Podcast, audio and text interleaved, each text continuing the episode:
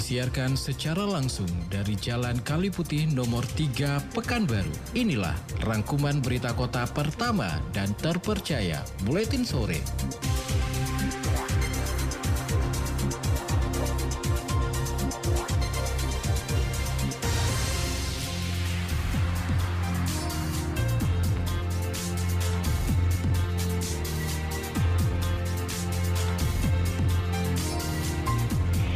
Mitra Kota inilah berita utama untuk hari ini. Umat Muslim pada tim Masjid Raya An-Nur Tablik Akbar dari Bumi Melayu Riau untuk Palestina. Sekda Riau Haryanto lantik pejabat eselon 3 dan 4.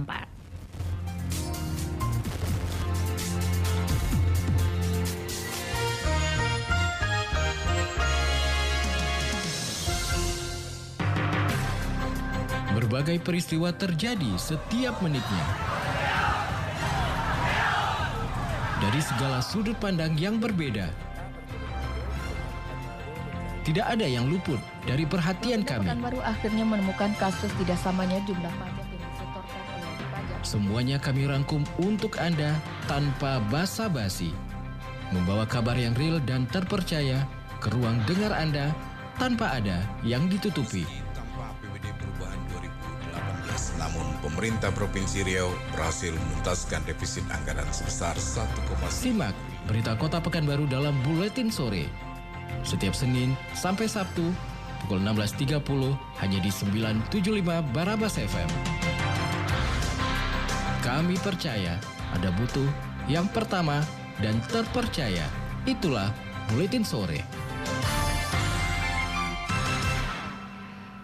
Halo selamat sore Mitra Kota, rangkaian informasi aktual yang terjadi hingga sore hari ini telah dirangkum oleh tim Buletin Sore. Bersama saya Indi Simorangkir, inilah Buletin Sore untuk edisi Sabtu 11 November 2023 selengkapnya.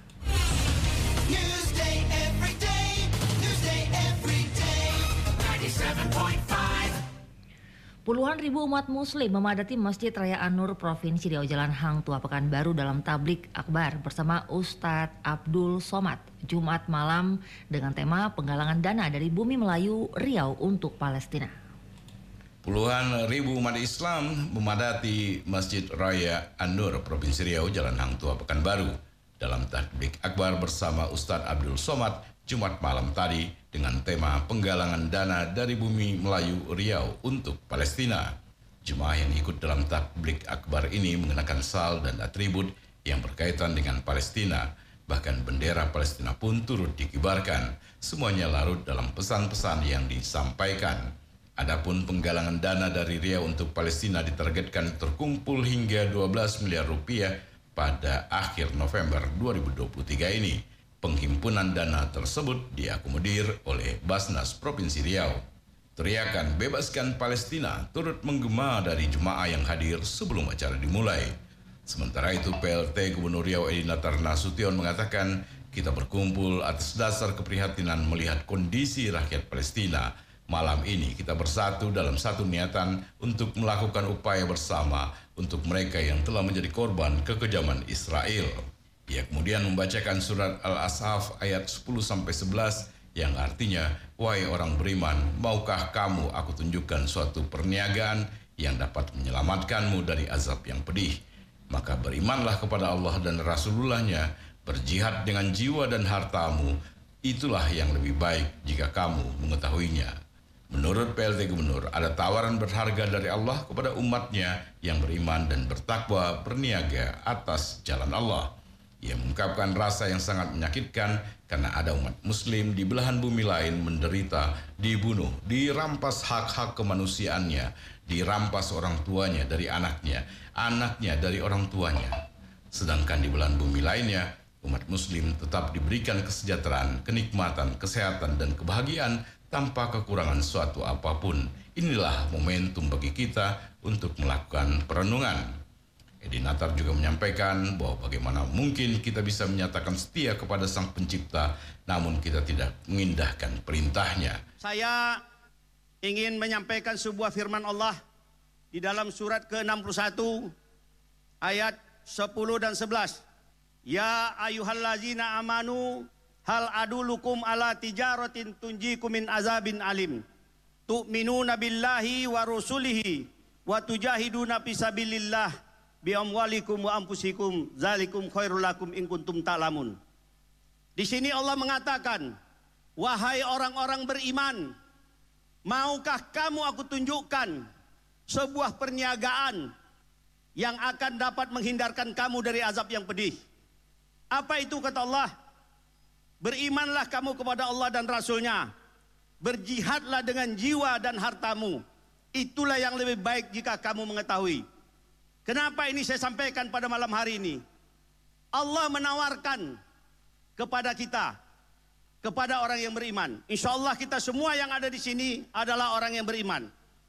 Yang namanya tawaran itu tidak akan diberikan kepada semua orang, tetapi kepada orang-orang yang dipilih.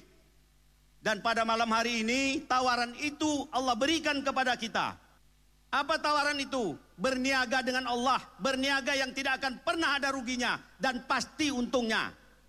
Oleh karena itulah tadi dikatakan di dalam firman itu berjihadlah dengan harta dan jiwamu.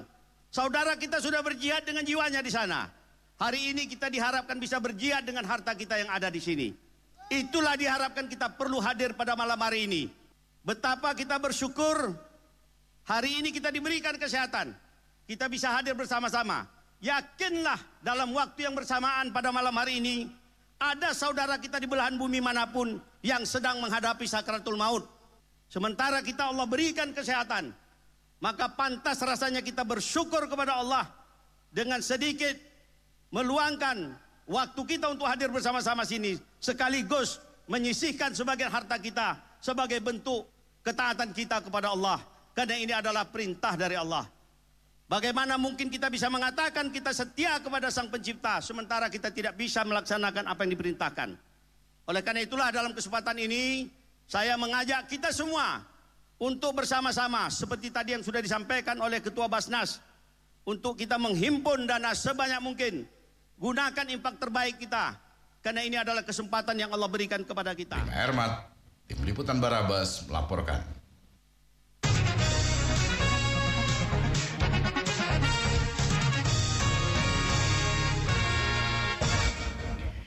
Sekretaris Daerah Provinsi Riau SF Haryanto melantik puluhan pejabat eselon 3 dan 4 di lingkungan Pemprov Riau.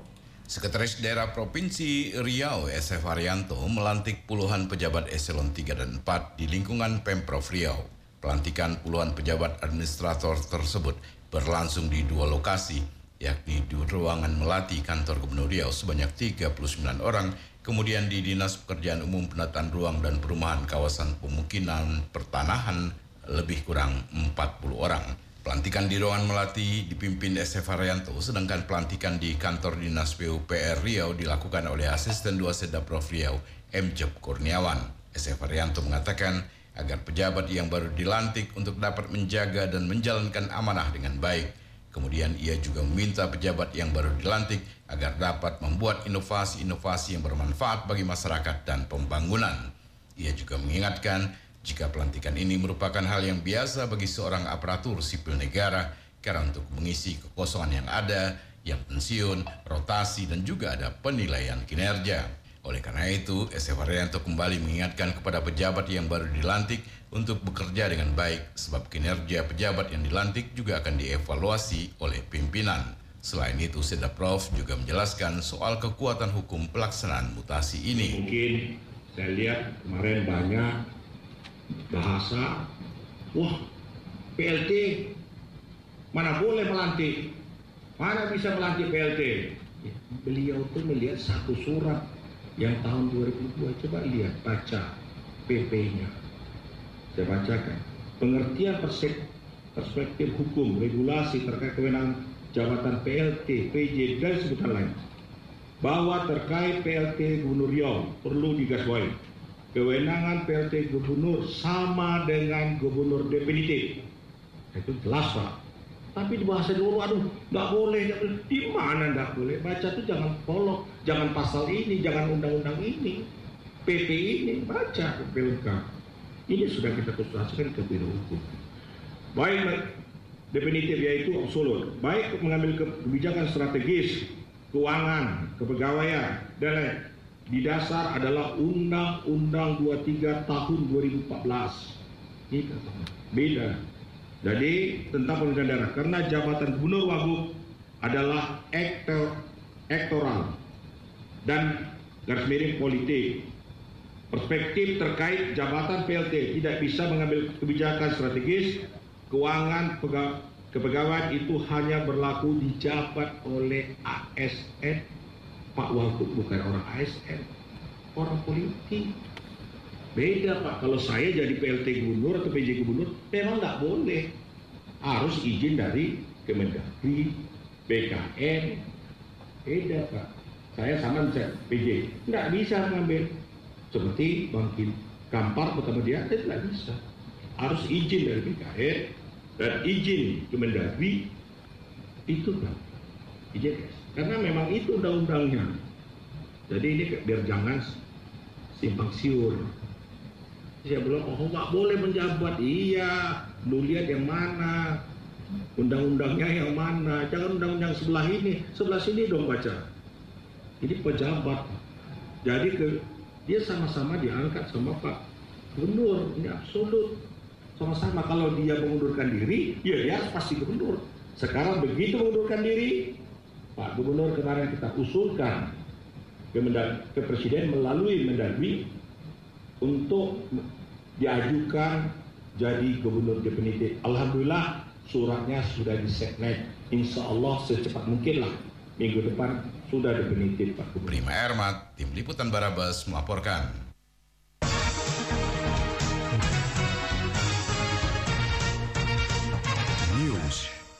Meminimalisir siswa SMP terlibat balapan liar, Dinas Pendidikan Kota Pekanbaru menerbitkan surat edaran kepada seluruh SMP negeri di Pekanbaru. Meminimalisir siswa SMP terlibat balapan liar, Dinas Pendidikan Kota Pekanbaru menerbitkan surat edaran kepada seluruh SMP negeri di Kota Pekanbaru untuk menegaskan larangan siswanya membawa kendaraan ke sekolah. Disampaikan Kepala Dinas Pendidikan Kota Pekanbaru Abdul Jamal, Persoalan balapan liar termasuk salah satu persoalan besar yang kini banyak menarik perhatian. Karena ada di antaranya peserta balapan liar tersebut adalah anak usia sekolah yang masih duduk di bangku SMP. Hal ini dikatakan Jamal menjadi perhatian serius bagi Dinas Pendidikan Kota Pekanbaru untuk mengatasinya. Salah satunya adalah dengan memperlakukan larangan membawa kendaraan ke sekolah sebab usia anak yang belum 17 tahun menurut aturan belum dibenarkan untuk membawa kendaraan sendiri selain juga emosionalnya masih belum terjaga. Di samping juga diminta kepedulian dari orang tua untuk tidak mengizinkan anaknya membawa kendaraan sendiri serta juga mengawasinya. pertama ya kita kan tahu SMP itu kan tidak apa tidak punya SIM ya kita larang kita himbau gitu. Supaya tidak membawa kendaraan karena belum boleh. Uh, kemudian ini ya kita himbau ke sekolah supaya mengingatkan tak perlu nanti di- disampaikan ke orang tua gitu. Nah, kalau ke sekolah mungkin lebih bagus anak-anak sekolah itu diantar atau naik transportasi umum. gitu. Ah, karena dia juga belum punya SIM kan. Kemudian yang kita ingatkan juga balap liar itu kan di, diadakan di luar, di- terutama di luar jam sekolah. Maka kita sampaikan ke orang tua supaya juga mengikut apa, memantau ya, ah, anaknya di luar gitu. Lebih lanjut Jamal juga menyebut untuk menekan kasus balapan liar yang melibatkan pelajar SMP, pihaknya juga telah menjalin kerjasama dengan pihak kepolisian guna memberikan penyuluhan langsung ke sekolah-sekolah. Desi Suryani itu meliputan Barabas melaporkan.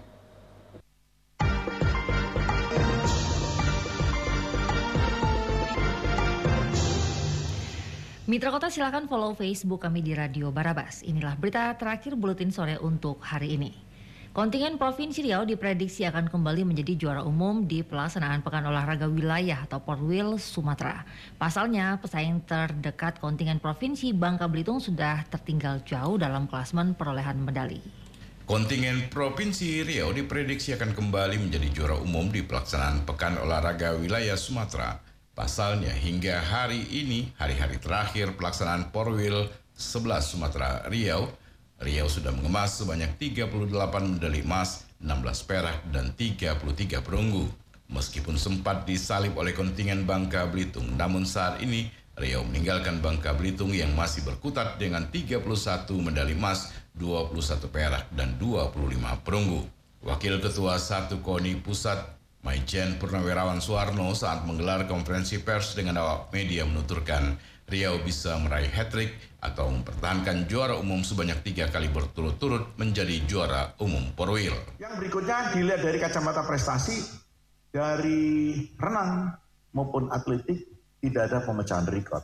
Sehingga dihadapkan kepada kepentingan PON, kemarin khususnya kepada Riau, bahwa renang harus mendapat prioritas pembinaan khusus supaya nanti bisa menjawab tuntutan Riau untuk mendapatkan emas di tingkat PON Aceh Sumut. Karena pada saat Aceh Sumut, calon lawan bukan hanya provinsi se-Sumatera, tapi akan berbicara provinsi se-Indonesia. Inilah beberapa prioritas yang harus kita lakukan. Nah, masing-masing sudah berjalan. Dari perolehan medali, kami melihat kalau dilihat dari level atas sekarang Riau sudah mendapatkan 36. Di bawahnya Bubble 31 dan berturut-turut ke bawah. Sementara ini kami melihat voli masih punya peluang, masih belum selesai. Sepak takraw masih belum selesai, sepak bola juga belum selesai, di mana atlet-atlet Riau masih ada di dalamnya. Kalau kemudian kita melihat di bawahnya, atlet dari Bangka Belitung kelihatannya sudah tidak atau tidak eksis di beberapa pertandingan terakhir. Sehingga prediksi kami Riau akan kembali hat-trick mendapatkan juara umum pada Porwil ini. Kita harus bersyukur.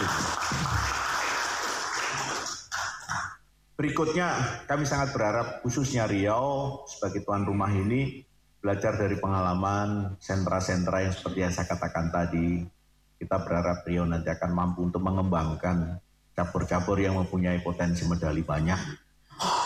Atletik yang masih ketinggalan. Mungkin kalau nanti ada dipertandingkan dayung, dayung itu juga penting.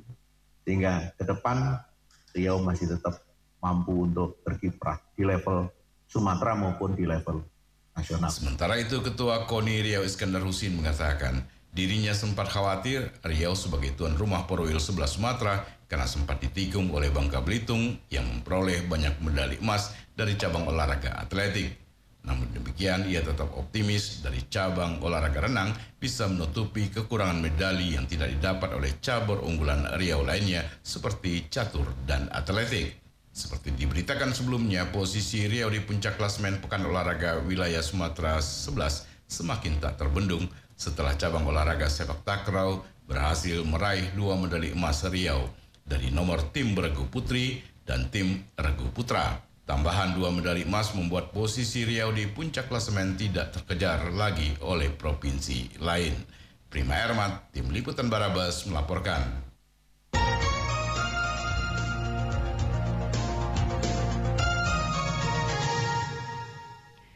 Mitra Kota demikian rangkuman berita yang kami hadirkan dalam Buletin Sore untuk hari ini. Sampaikan kritik dan saran Anda ke redaksi Buletin Sore, Radio Barabas 975 FM, Jalan Kaliputi nomor 3 Pekanbaru, telepon dan fax 42733. Saya Indi Simorangkir, pembaca berita, Joki Wirano dan Desi Suryani, penata naskah, Giga Isya Putra Produksi, dan Prima Ermat Produser, serta seluruh tim Buletin Sore pamit. Terima kasih atas kebersamaannya, selamat sore, dan abadikan kami di hati Anda. Berbagai peristiwa terjadi setiap menitnya. Dari segala sudut pandang yang berbeda. Tidak ada yang luput dari perhatian kami. Pekanbaru akhirnya menemukan kasus tidak samanya jumlah pajak yang disetorkan oleh wajib pajak. Semuanya kami rangkum untuk Anda tanpa basa-basi. Membawa kabar yang real dan terpercaya ke ruang dengar Anda tanpa ada yang ditutupi. Pemerintah Provinsi Riau berhasil menuntaskan defisit anggaran sebesar 1,9 Simak berita Kota Pekanbaru dalam Buletin Sore. Setiap Senin sampai Sabtu pukul 16.30 hanya di 975 Barabas FM.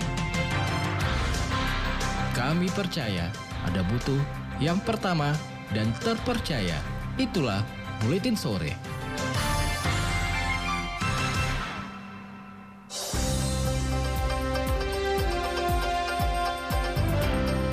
Terima kasih. Anda baru saja mendengarkan rangkuman berita kota dalam Buletin Sore. Acara ini persembahan terbaik Barabas 975 FM News and Information.